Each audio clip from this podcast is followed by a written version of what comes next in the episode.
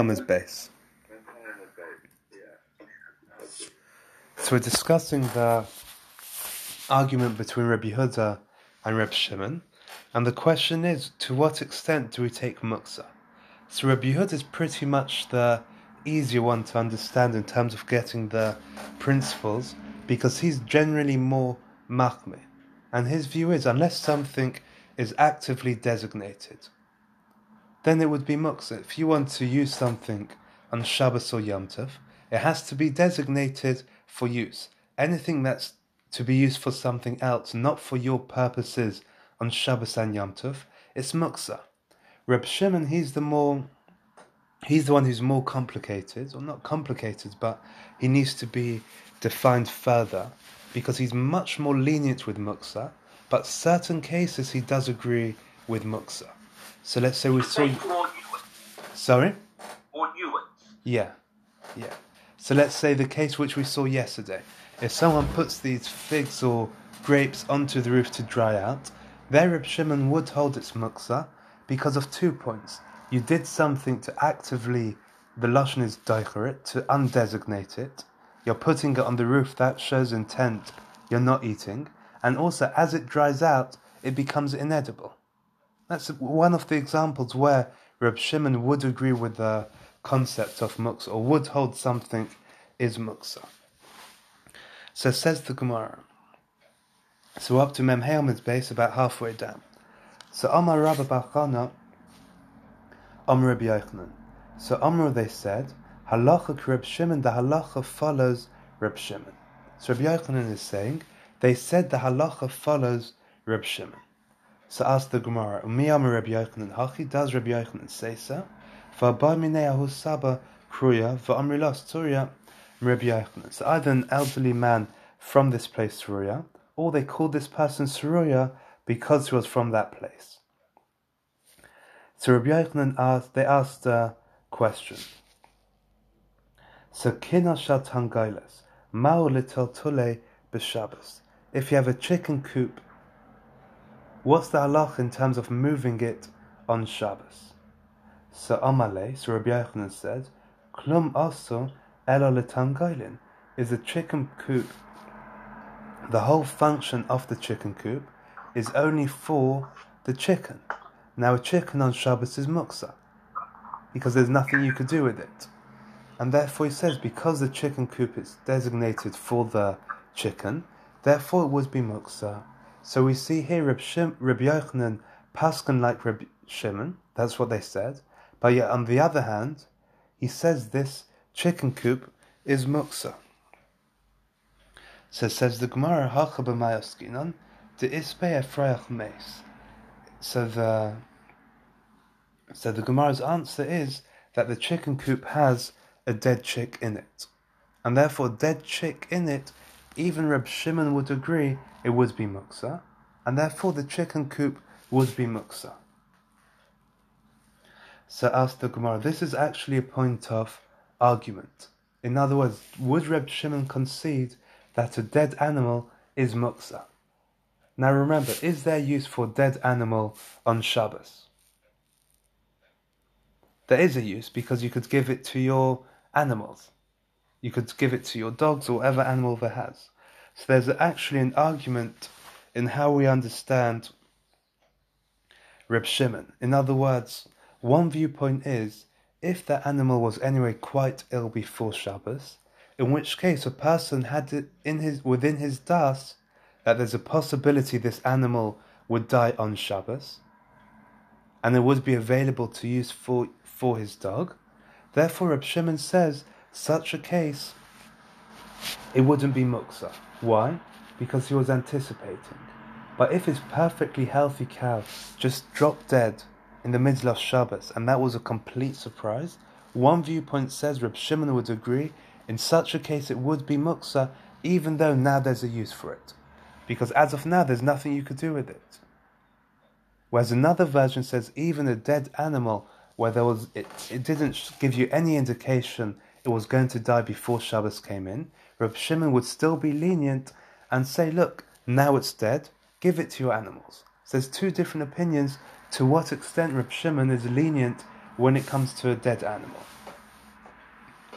So says the Gemara. So we're trying to explain this chicken coop has a dead chick in it, and therefore that's why it would be even Reb Shimon would agree it's muksa.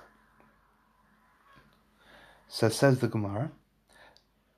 Sahani chalama ba'amema mishmei derav the amma moita hayu Reb Shimon bevali chaim shemesu sha'asurin.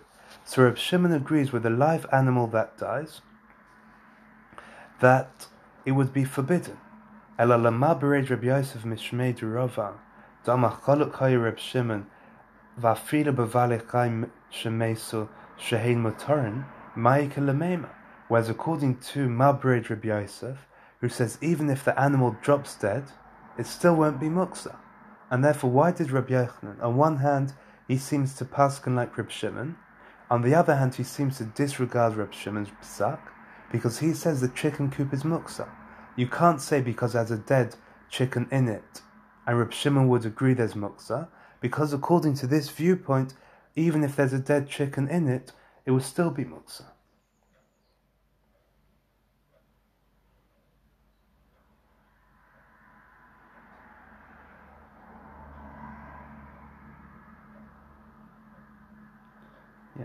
So says the Gemara,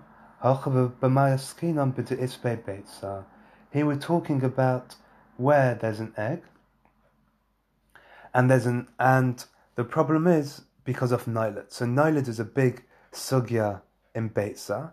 So the idea of Nailat is again, they're very broad terminologies to say something is a Nailat. A Nailat is something which is a new entity. So say chicken lays an egg could be considered a nailet because it's something which is new.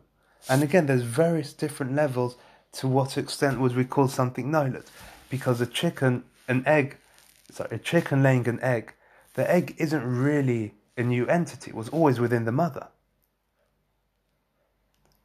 So even within nailet itself, what would we call nailet? You could view it as something that's a new entity, or you could argue the egg was already inside the chicken Therefore, it isn't an, it isn't even a nilid. I'm just bringing out this point just because the term nilid itself is very broad, and there's very di- and there's many different opinions to what extent would we call something nilid.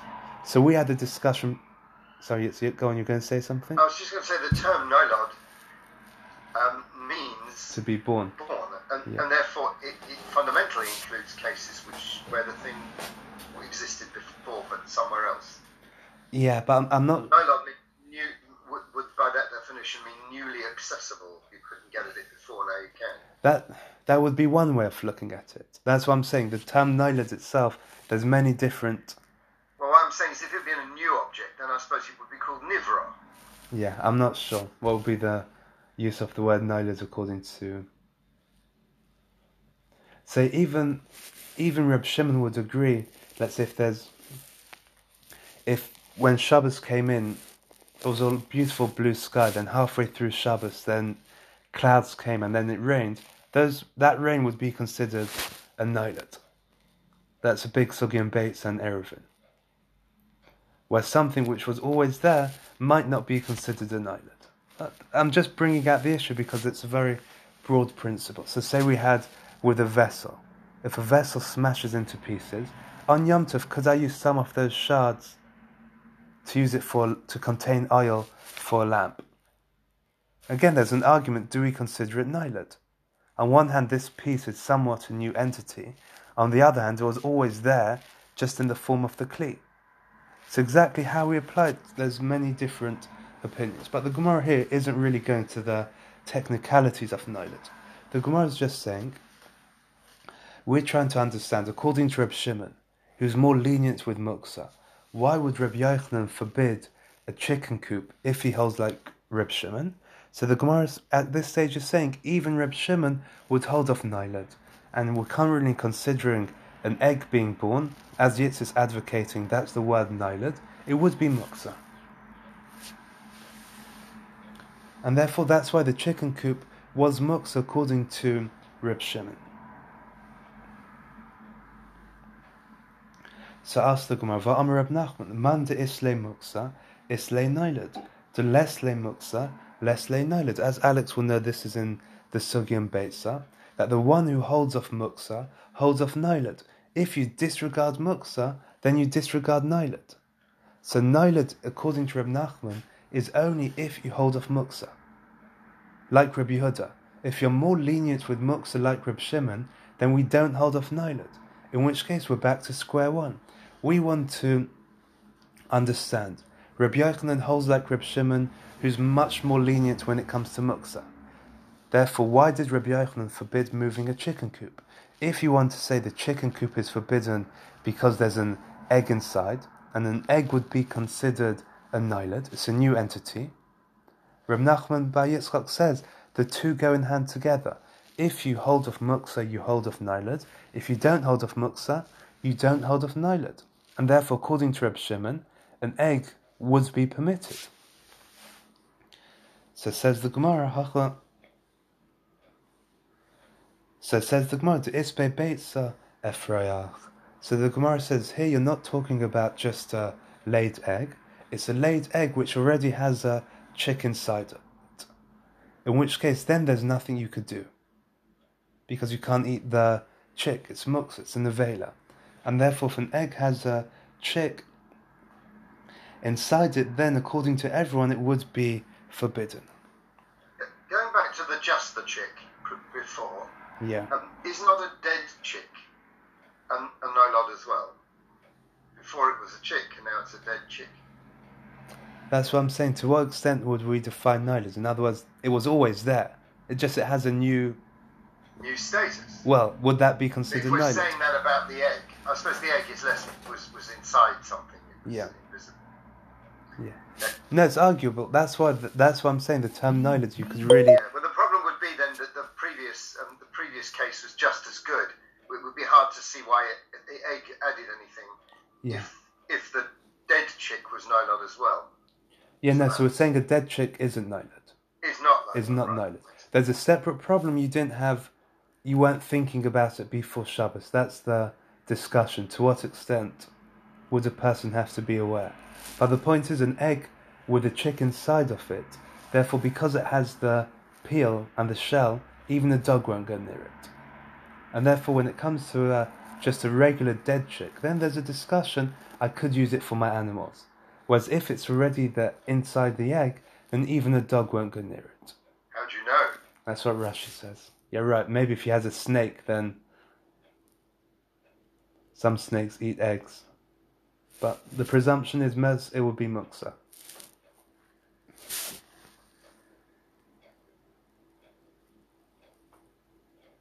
So Kiyas Rabbi Yitzchak Rabbi Yosef Am Rabbi Yochanan Halachak Rabbi Yehuda. Here we have a different saying. Here we say Rabbi Yochanan held like Rabbi Yehuda. So V'Am Rabbi Yosef Haina to Amar Rabba Chana Amar Rabbi Yochanan. So the previous quote where we said Rabbi Yochanan holds like Rabbi Shimon, was that it says Rabbi Yochanan Amru Halacha. Reb Shimon. It- Rabbi Yochanan, they said the halacha follows like Reb Shimon. Amru, they said v'lei sevirele. So the Gemara's point is we're being medoyik from Rabbi Yochanan. When we said before Rabbi Yochanan said the halacha is like Reb Shimon, it wasn't that Amar Rabbi Yochanan halacha Reb Shimon. It was Reb, Rabbi Yochanan Amru, they said halacha Reb Shimon. In other words, that implies Amru v'lei lo sevirele. They said, but he doesn't hold off it. So we've completely turned Rabbi Yochanan. Originally, we wanted to say Rabbi Yochanan doesn't hold off muksa, like Reb Shimon. Now we're saying no, Rabbi Yochanan does hold off muksa. And the previous quote, he was just quoting other people. Amru, they said, but him himself not. So Amalei Abayla Rabbi Yosef, outlay Tizbred Rabbi Yochanan Rabbi uh, Rabbi Yehuda. Do you not hold that Rabbi Yochanan holds like Rabbi Yehuda? Reb Abba Reb Asi Klo Lebei Reb Abba Dumin Chifa. So Reb Abba and Reb Yossi they visited Reb Abba, and Reb Abba was a Talmud of Reb Yochanan. And the v'nafa minata aglimed Reb Asi v'lo mitaltala, and a candelabra fell on the cloak of Reb Abba, and he didn't move it directly. He moved it indirectly. Therefore, he didn't want to just lift it up. He moved it in a way that was different. Now, surely, the why did he move it differently? Because it was muksa. Harib Abba um, Melav Mishum Drib Yochanan Hava So we're reading a bit into this scenario. We have a case that a candelabra fell on Reb, Yoch, um, Reb Abba on his cloak. He didn't want. Wasn't that Reb Asi's cloak actually that it fell on? Sorry, my bad. Yeah, my bad. Reb Asi. And Reb Asi was a Talmud Reb Yochanan. Yeah, my bad. Yeah, thank you. Yeah. So it fell on Reb Asi, and Reb Asi didn't want to move it. So surely that's because he held off Muksa, and Reb Asi's Rav was Rabbi Yochanan, and therefore surely he was following his teacher Rabbi Yochanan in not in holding off Muksa. So Amalei Minata Kamers, you are saying a case of a candelabra. So Minata Shani is fundamentally different. The Amar Reb Akba Kanina Amar Reb Asi. Hari Rish Lakish Besidan. Menara Hanateles Biyadai Achas. Mutalatalsala. So if you have a candelabra which could be moved with one hand, it's permitted to move it. The however, if it's so heavy you could only lift it up with two hands, then Asalataltala, it can't be moved and it's muksa. Whereas Rish Lakish, um, Rabbi Yochanan Amar, Ono ein nano ela bener Kareb Shimon. In other words, the only case where you might have one view who might be lenient with moving um, lamps would be Reb Shimon, because Reb Shimon is lenient. Sorry, Moshe, can I just ask a question? If it if it was lit and fell on his cloak, surely it's, it's not quite just a question of saying, okay, well, I can move it or not move it. He's got a huge problem here. Yeah. So the point is, even if it fell on his cloak, you can move it indirectly. But say again, say it wasn't lit. Oh, it wasn't lit. I'm Yes. sorry, I thought it was lit. Okay. No, don't worry about it. No, it's it is confusing because we've been going between just a lamp itself or a lamp with fire. If you need the space, Well, then, yeah, then there's more for room to move it. But the point is, he moved. The Rishonim say he moved it, but in an indirect way. Okay. So he didn't want to move it directly because of thank. So that we're saying we, he can still hold like Rabbi Shimon. Well, no, no, he's saying the most lenient one would be Reb Shimon. I'm not sure if he meant that he held like Reb Shimon. Well, we're trying to prove we're, we're, we're now dismissing this as this incident as proof that he must hold like Rabbi Huda. Yeah, so we, so we were trying to say this candelabra fell on his cloak, and he and he didn't. wouldn't move it, which proves Rabbi Yochanan Yeah. holds like Rabbi Yehuda. Yeah, so the Gemara is saying And that. now we're saying no, maybe not. Yeah, because we're going to say candelabra would be. So it was a big candelabra, Yeah, and we're suggesting that even Rabbi Shimon would agree that the big heavy candelabra would be muktzah. Why? correct. Yeah, so let's see. This is what we're going through. Ava Menara, even Reb Shimon would say, Beine teles biyadai achas, beine teles b'shtei yadav, taltala. So Reb Yochanan is saying, even Reb Shimon, who's the most lenient, he would say candelabra, and he disagrees with Rish Lakish. He says even if it's only mo- it could be moved with the one hand, it would still be muksa. So. So this is the million dollar question. Why would it be different? So Rabbi Rabbi Yosef to Amri Traveo, Hayo va'adam koivea lo. In other words, something which is permanent, you hang your candelabra from the ceiling, and that's where it's expected to stay. It's not something which is portable and you start thinking about, let's say, moving your usual Shabbos candlesticks from one table, from your Shabbos table to somewhere else. A candelabra, it's something which is fixed in place and that's it. It isn't meant to be moved. And therefore, even Reb Shimon would agree in the case of a candelabra, it would be muksa.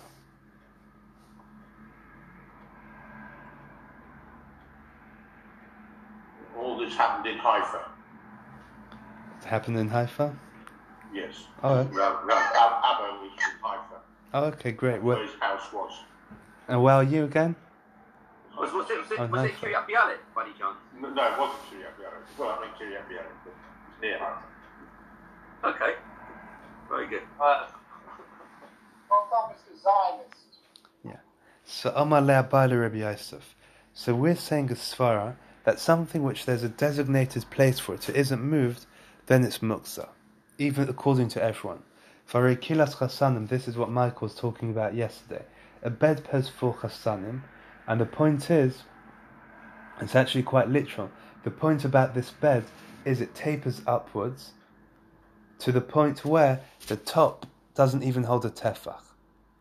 So it's almost like a triangular roof, and right at the top there. Sorry?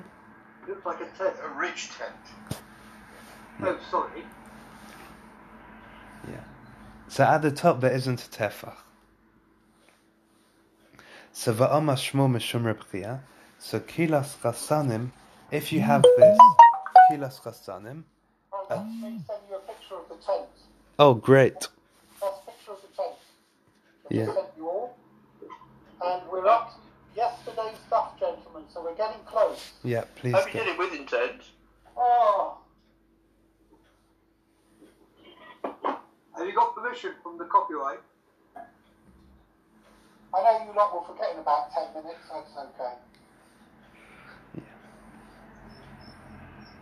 So mutal in Taisa or mutal parka b'Shabbos.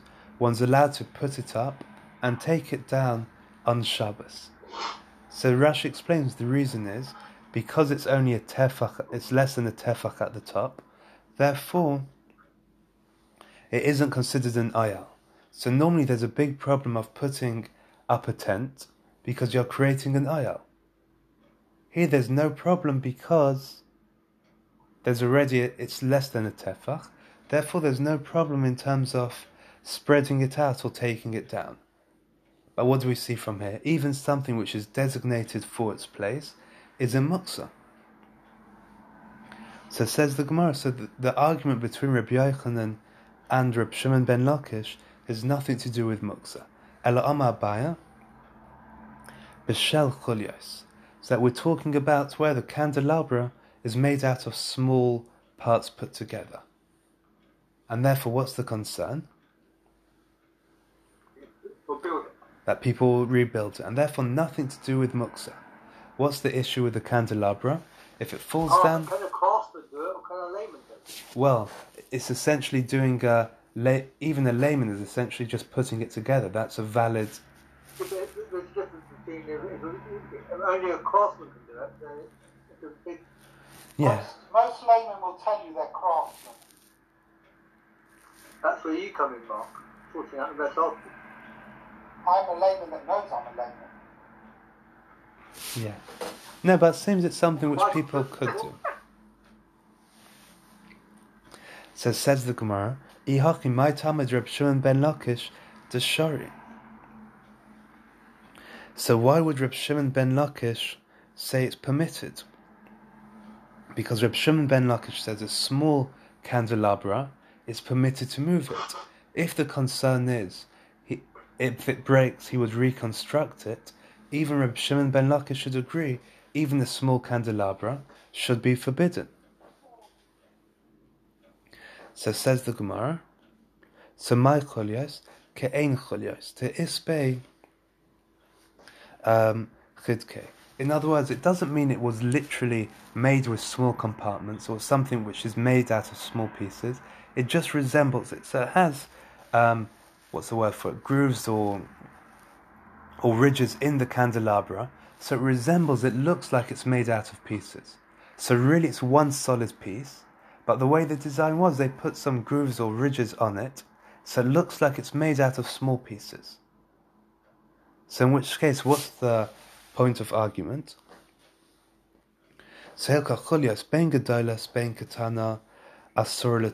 If it is made out of small, if it is made out of small compartments, it would for sure be forbidden. Both large and small. There's the Gezerah. So Gedola, um, Nami to Isbe Chidke, Gezerah Otter Gedolas to Chulias. However, if it's a large one where it has ridges, then it would be forbidden. Why? Because there's a Gezerah about um, a large candelabra. So what's the point of machlaikas? In other words, what we're saying here, there's a gezerah. That means if you were allowed to use, um, if you were allowed to move a small candelabra, then that might result in you using a candelabra which is made out of pieces. And it must be kol achad gezerah sort of svara.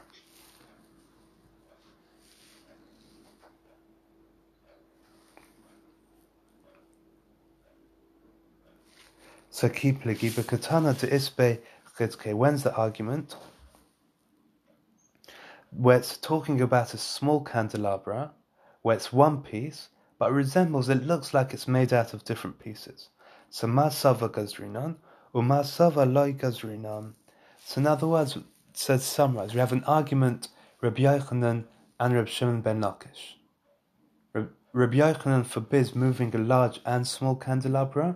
Rabbi Shimon ben Lakish permits a small candelabra, he forbids a large one. So what's the point of arguments here? So everyone agrees, if it's a candelabra which is made out of pieces, it would for sure be forbidden, because a person might build it. The question is, if it's one piece, but it resembles, it looks like it's made out of small pieces. Then we have the argument. So Rabbi Yochanan says both a large candelabra and a small candelabra would be forbidden because if you permit this, you would permit a person to put together a large or small candelabra.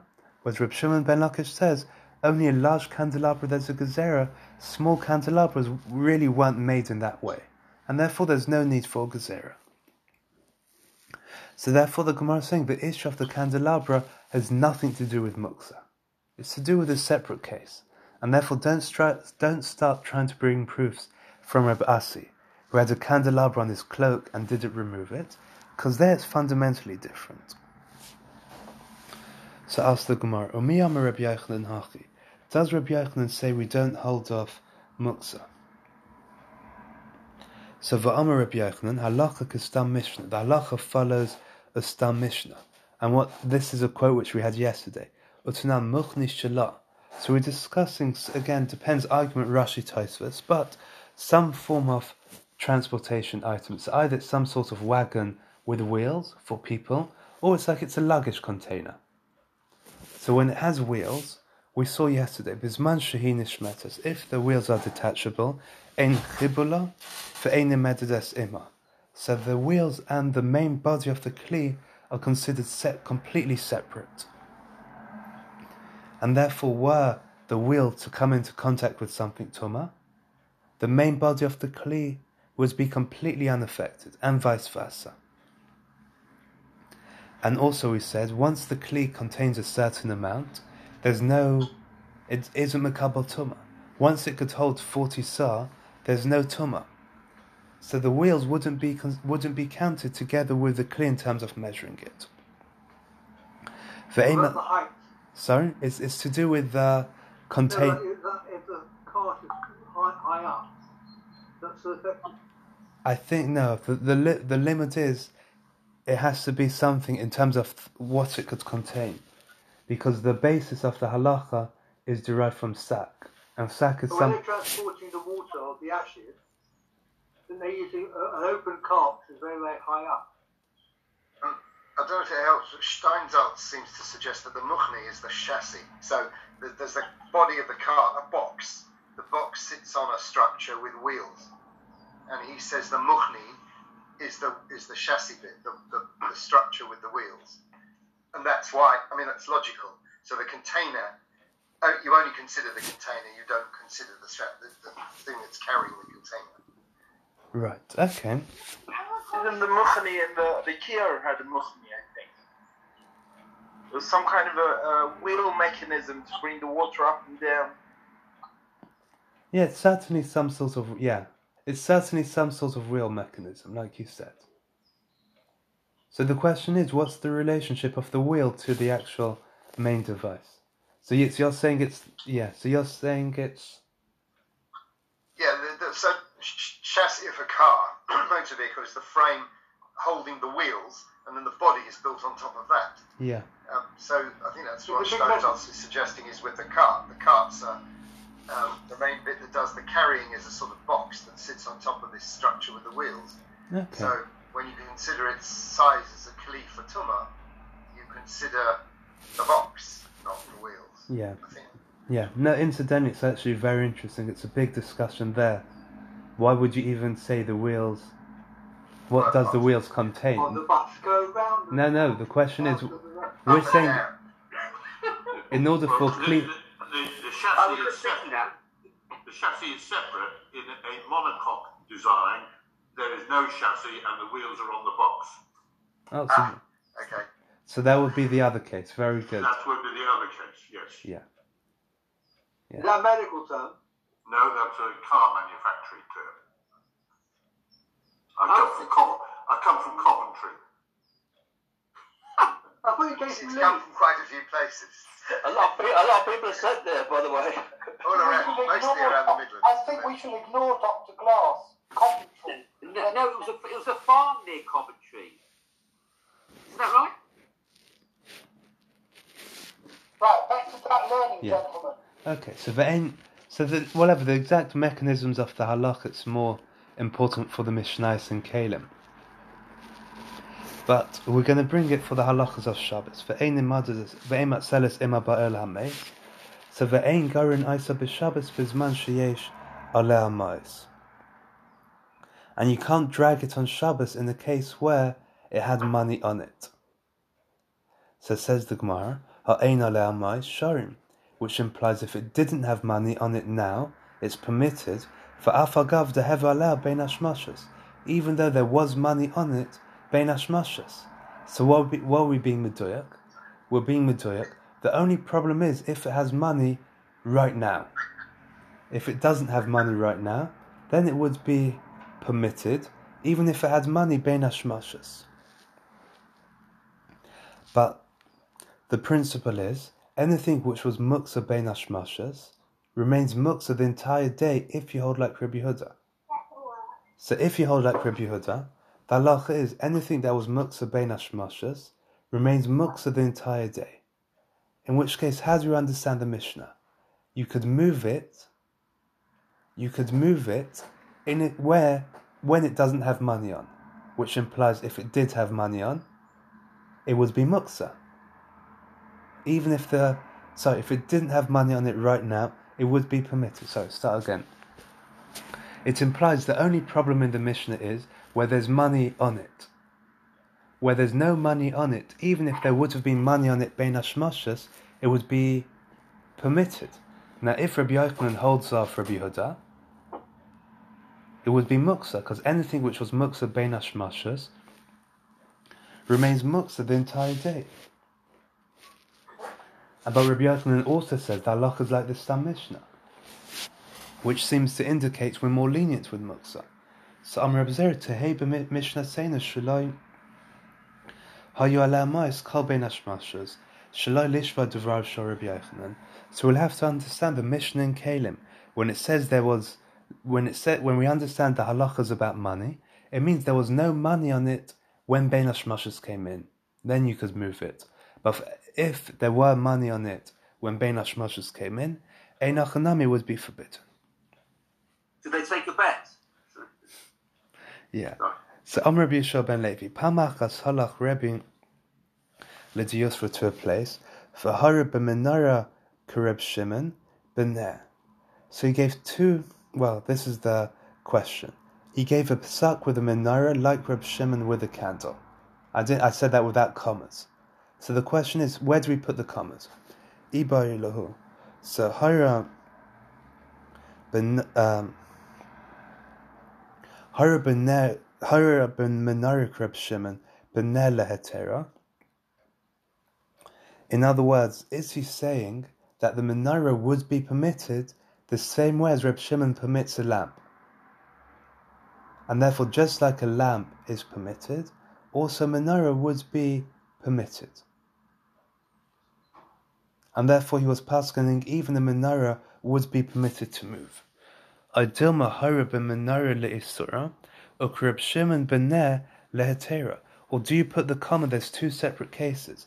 Hara ben menorah, he gave a psak with menorah to forbid it, but Kareb Shimon ben ner lehetera. However, in regards to a regular lamp, it was a heter. And therefore, it's very important where do we put the commas? Do we read it as one case? He paskened with a menorah like Reb Shimon holds with a lamp. In other words, the same as Reb Shimon holds a lamp is permitted, so to a menorah, this candelabra was permitted. Or maybe we put in the comma. He says he paskened with a menorah is forbidden. But with a lamp, it's permitted like Rib Shimon.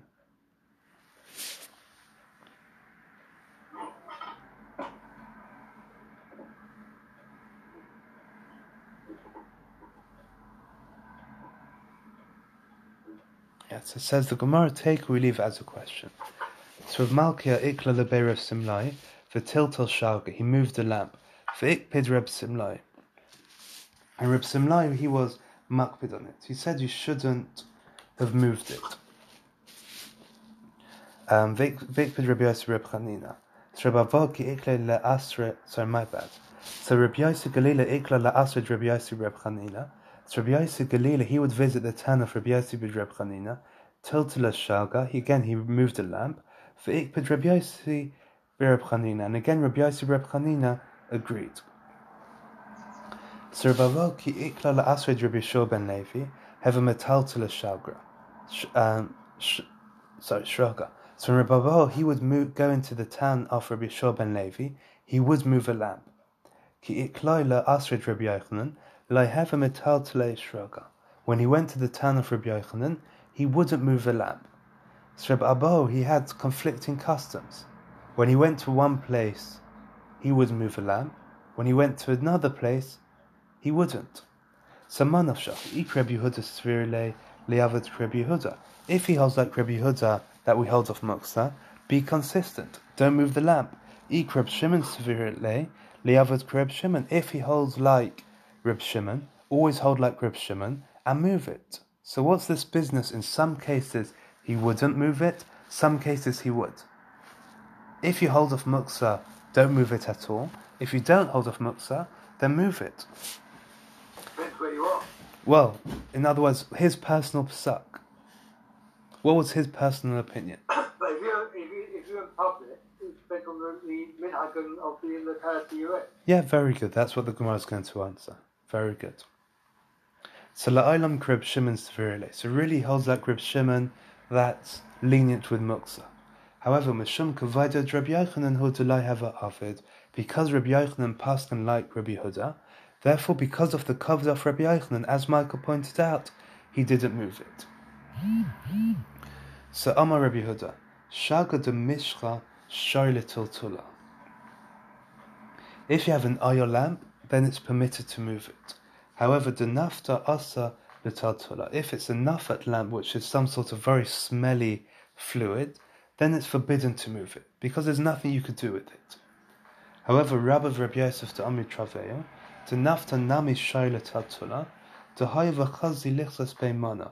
Even a lamp which was used for this nafta, which is very smelly, could be moved because you could cover it. You could cover a kli, which we're going to see. There's a question if we garis this. So here the point is we're discussing muksa. Yeah. So even according to Reb Shimon, who doesn't hold of muksa machmas mias, here he would agree there's nothing you could do with it. Because if this lamp isn't being used, it's so smelly there's nothing you could be used. Whereas another viewpoint says no, even though it's smelly, it could still be used to cover a kli. So Avia Ikla Rava have a Me'isim Bei Kara Betina. So he, it's, an, it's a funny case. So Avi he went to a Rava and he put his, he had muddy shoes, and Atevo Apurie Kame to Rava. He put it on the bed in front of Rava, and Rava wasn't happy with him coming in with muddy shoes and putting it on his bed. So Ikpid Rava Bailit Sayuri. So Rava was a bit upset, and therefore he wanted to test him. So Amale might hammer uh Rabbi Rabbi Yosef to Amitraveu, Shalga de Nafta, Nami Shailit al Tule. Why do they hold even a lamp made out of nef used with nefet is permitted to move it? So Amale Hayva Chazela Kasuye Bamana. So even though it's smelly and you can't put anything inside the lamp, but you could use it to cover it, and therefore there is a use. So in which case, Ella Elamayata. So Rava says, you're saying this for really this lamp, I can't put anything inside this lamp. Why? It's used for nefet oil, it's disgusting. But you're saying I could still have some sort of function because I could use it to cover a vessel. I have a cup left over, left open, I could cover it with this lamp. I can't put anything inside the lamp, but I could use it to cover. So you saying, the moment you say a svara, that something could, which could be used to cover something, all of a sudden isn't muksa. Elamayat Sarara Shibakhatsa Metatsalit, all the rocks in the chatzah, you should be able to move it. So a rocks or something is a completely different function of muksa. Everyone agrees rocks are muksa. So the question is, if you hold that anything which could be used to cover a kli won't be muksa, then where do all the halachas of muksa in regards to rocks go? Rocks are always sorry. Rocks are always muksa. So the question is, why are rocks muksa?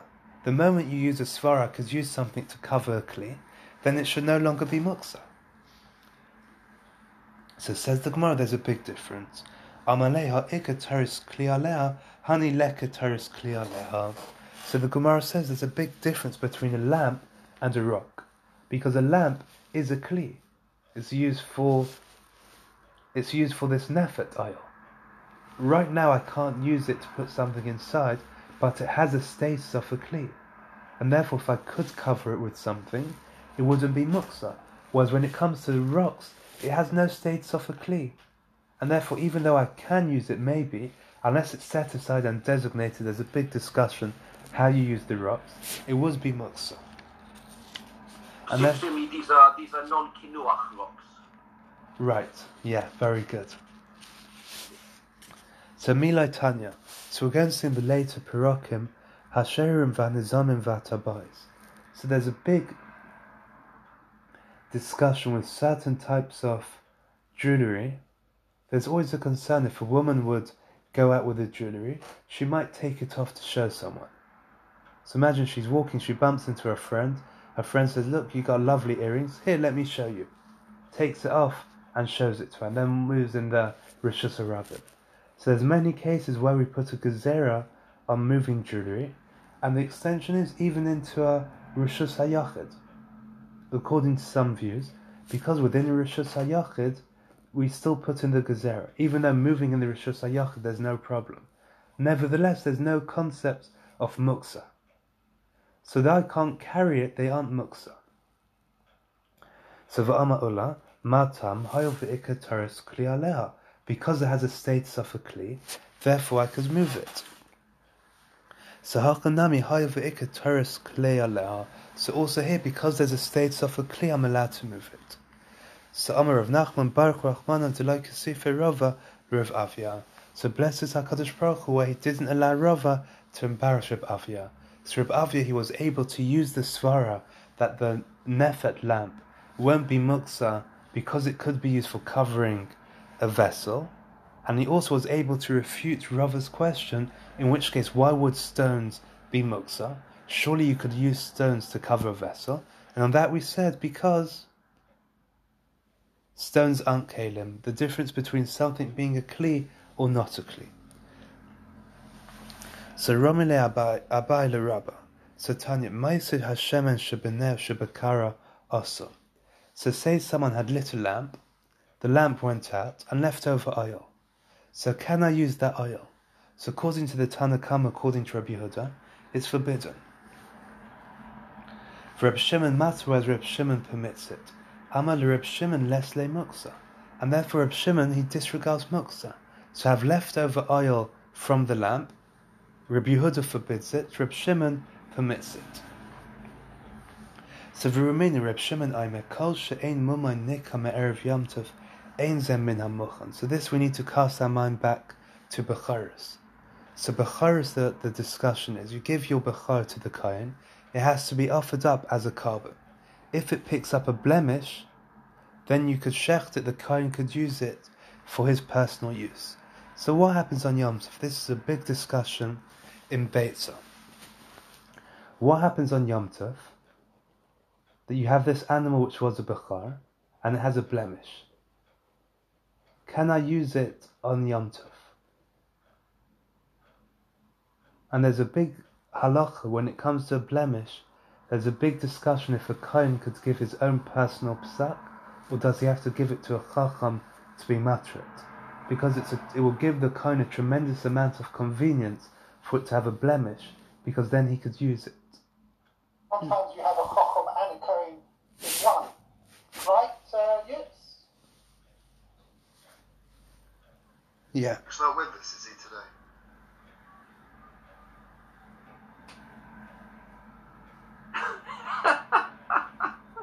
Yeah.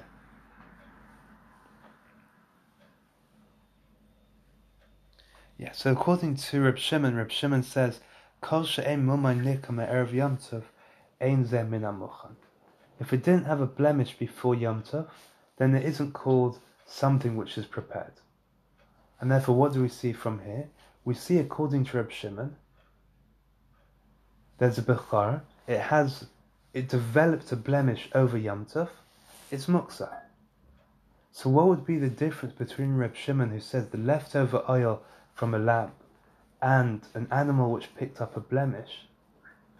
Surely they're both the same cases. They only became available during Yom Tov. As long as the lamp was burning, the oil was muksa.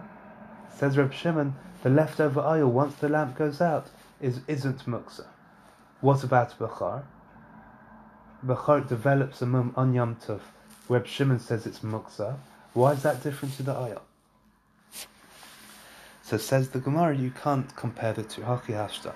Hasam adam u'mitzapa emasai tachaba nera. So when a person has lit a lamp, he's always aware his lamp is going to go out. Then there's always a possibility he could use the oil. Whereas hacha adam yoshev u'mitzapa masa yipal by mum. Does a person wait for his animal to pick up a mum? Who says this animal would even pick up a mum?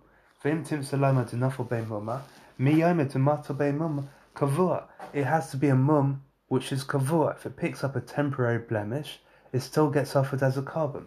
For imtim salama denafel be mum kavua. Miyoma demiskat dakek le chacham. Who says you need a special mum expert to say this animal has a blemish? And therefore the Gemara says you can't compare the case of mum to the case of a lamp. Because in the case of a lamp, a person knows his lamp is going to go out, he'll have the oil. In the case of the blemish, there's so many variables which have to take place. The animal has to pick up a blemish, it has to be a blemish which is kavua, and he also needs to find a chacham to say this mum is kavua. And therefore, it, this isn't something which a person was thinking about when Yom Tov came in. And therefore, even Reb Shimon would say this animal would be muksa. So Masav Rab, Masav Rami Bachama, so Mefir Nadarim b'Shabbos l'Sarich HaShabbos. So say if a woman she made a neder to forbid something, and therefore for her it becomes muksa, because she can't do anything with it. So you can undo such a neder on Shabbos. So ask the Gemara, This is this is her husband who would undo it. Is that right? Let's see, yeah, let's see. So Rashi says, I think. Yeah, yeah. So v'amai lema eh, mi yoma to mistakek global. In other words, who says that her husband would be would start nullifying the neder? So as Michael points out, it's the husband which undoes the neder, and therefore we should say the same problem. She's making a neder to forbid cake. She's not touching cake we said, look, she's allowed to undo the neder on Shabbos. So we should say the same way we said with the Bechar, who says all these cases would be available, who says a husband would undo the neder. Right? In other words, it should be muksa, even once the husband undoes it. So it says the Gemara Hasan could Pinchas Mishmei Rava. Domer Pinchas Mishmei Rava Kala Nederes Adas Bala Hinai Deres. So women are supposed to be good wives, and therefore the presumption is her neder is made in mind if her husband agrees with it. And therefore she knows her husband is going to get involved with it. So Toshima. So now we're discussing a case of a regular person's neder, which doesn't involve a husband, because there's no husband to nullify it. So nishalin le nedarim shas tzarich ha-Shabbos b'Shabbos. One could undo nedarim, which is for tzarich of Shabbos, on Shabbos. So ask the Gemara. V'amar lema mi yaima the mistakik like chacham. We should say who says there would be a chacham available to undo it. The same as we said with Bechar. Who says there would be a chacham available to certify this animal has a blemish? We should also say with Nadar. Who says you'll find someone to nullify the neder? So says the Gemara, Hasam ilai mistakik le chacham sagile begimel hedjaitis. The Gemara says you can't compare a regular neder.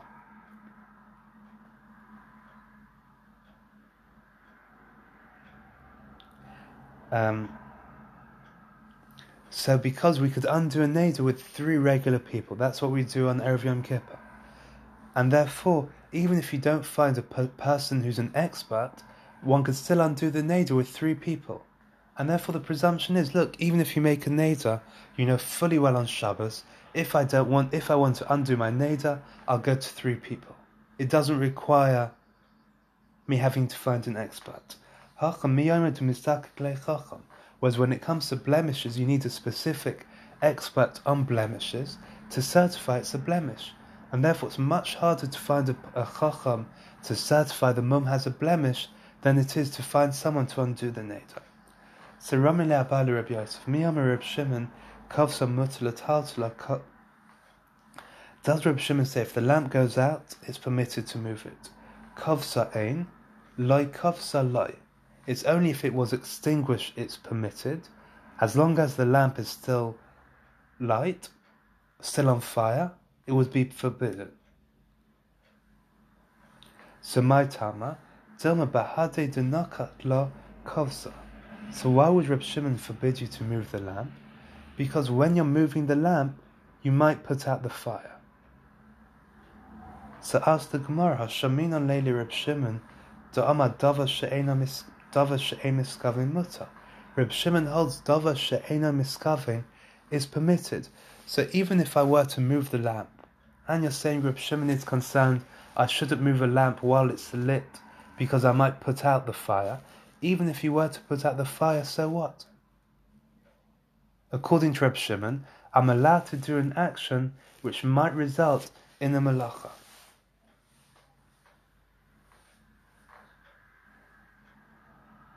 So Gara Adam Kise Metavasafsa, Vavad Shla Yiskavin Lasas Choritz, you can move a bench, a chair, a bed, a bench, as long as you don't intend to make a ditch. So says the Gemara, so kolheich dechi mechavin ika isur daraisa, ki loy mechavin goza Reb Shimon. So the Gemara says, whenever there's an issa daraisa, then Reb Shimon would say dava she'ena miskavin would be forbidden. In other words, really dava she'ena miskavin, according to Reb Shimon, is permitted, except he puts a gezer drabana. If this malacha, which might inadvertently be done, be a malacha daraisa, Reb Shimon would say it's forbidden.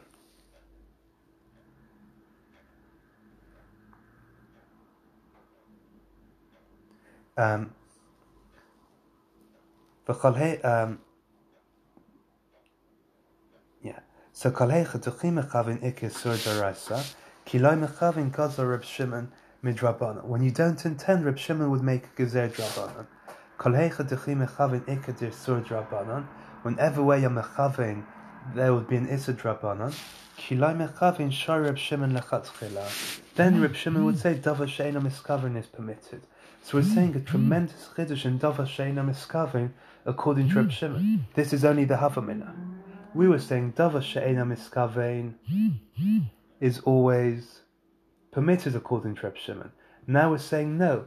In a case where the malacha being done is a malacha daraisa, then although Reb Shimon holds Dava She'ena Miskavein is permitted, he puts in the gezerah in place. And therefore moving a lamp, which involves a malacha daraisa of putting out, I'm not allowed to move it because even if I inadvertently put it out, it's a gezer drabana. So ask the Gemara, so Musaf so let's just finish off. So Micron Kasur, so someone who's selling clothing. So Micron Kadakon. Then if they're shatnez, you're allowed to wear them.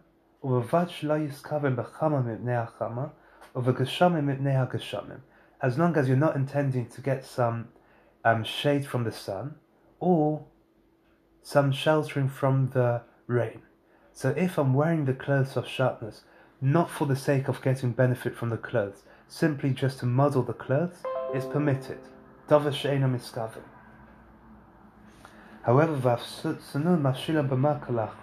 the people who were careful, they would put the clothes on the stick, they wouldn't wear it. So what do we see? This is a case of davar she'ena miskavim according to Reb Shimon, because he permits you to wear clothes, even though he isn't intending to benefit from it. V'hacha ki lo mechavim shari Reb Shimon lechatchila.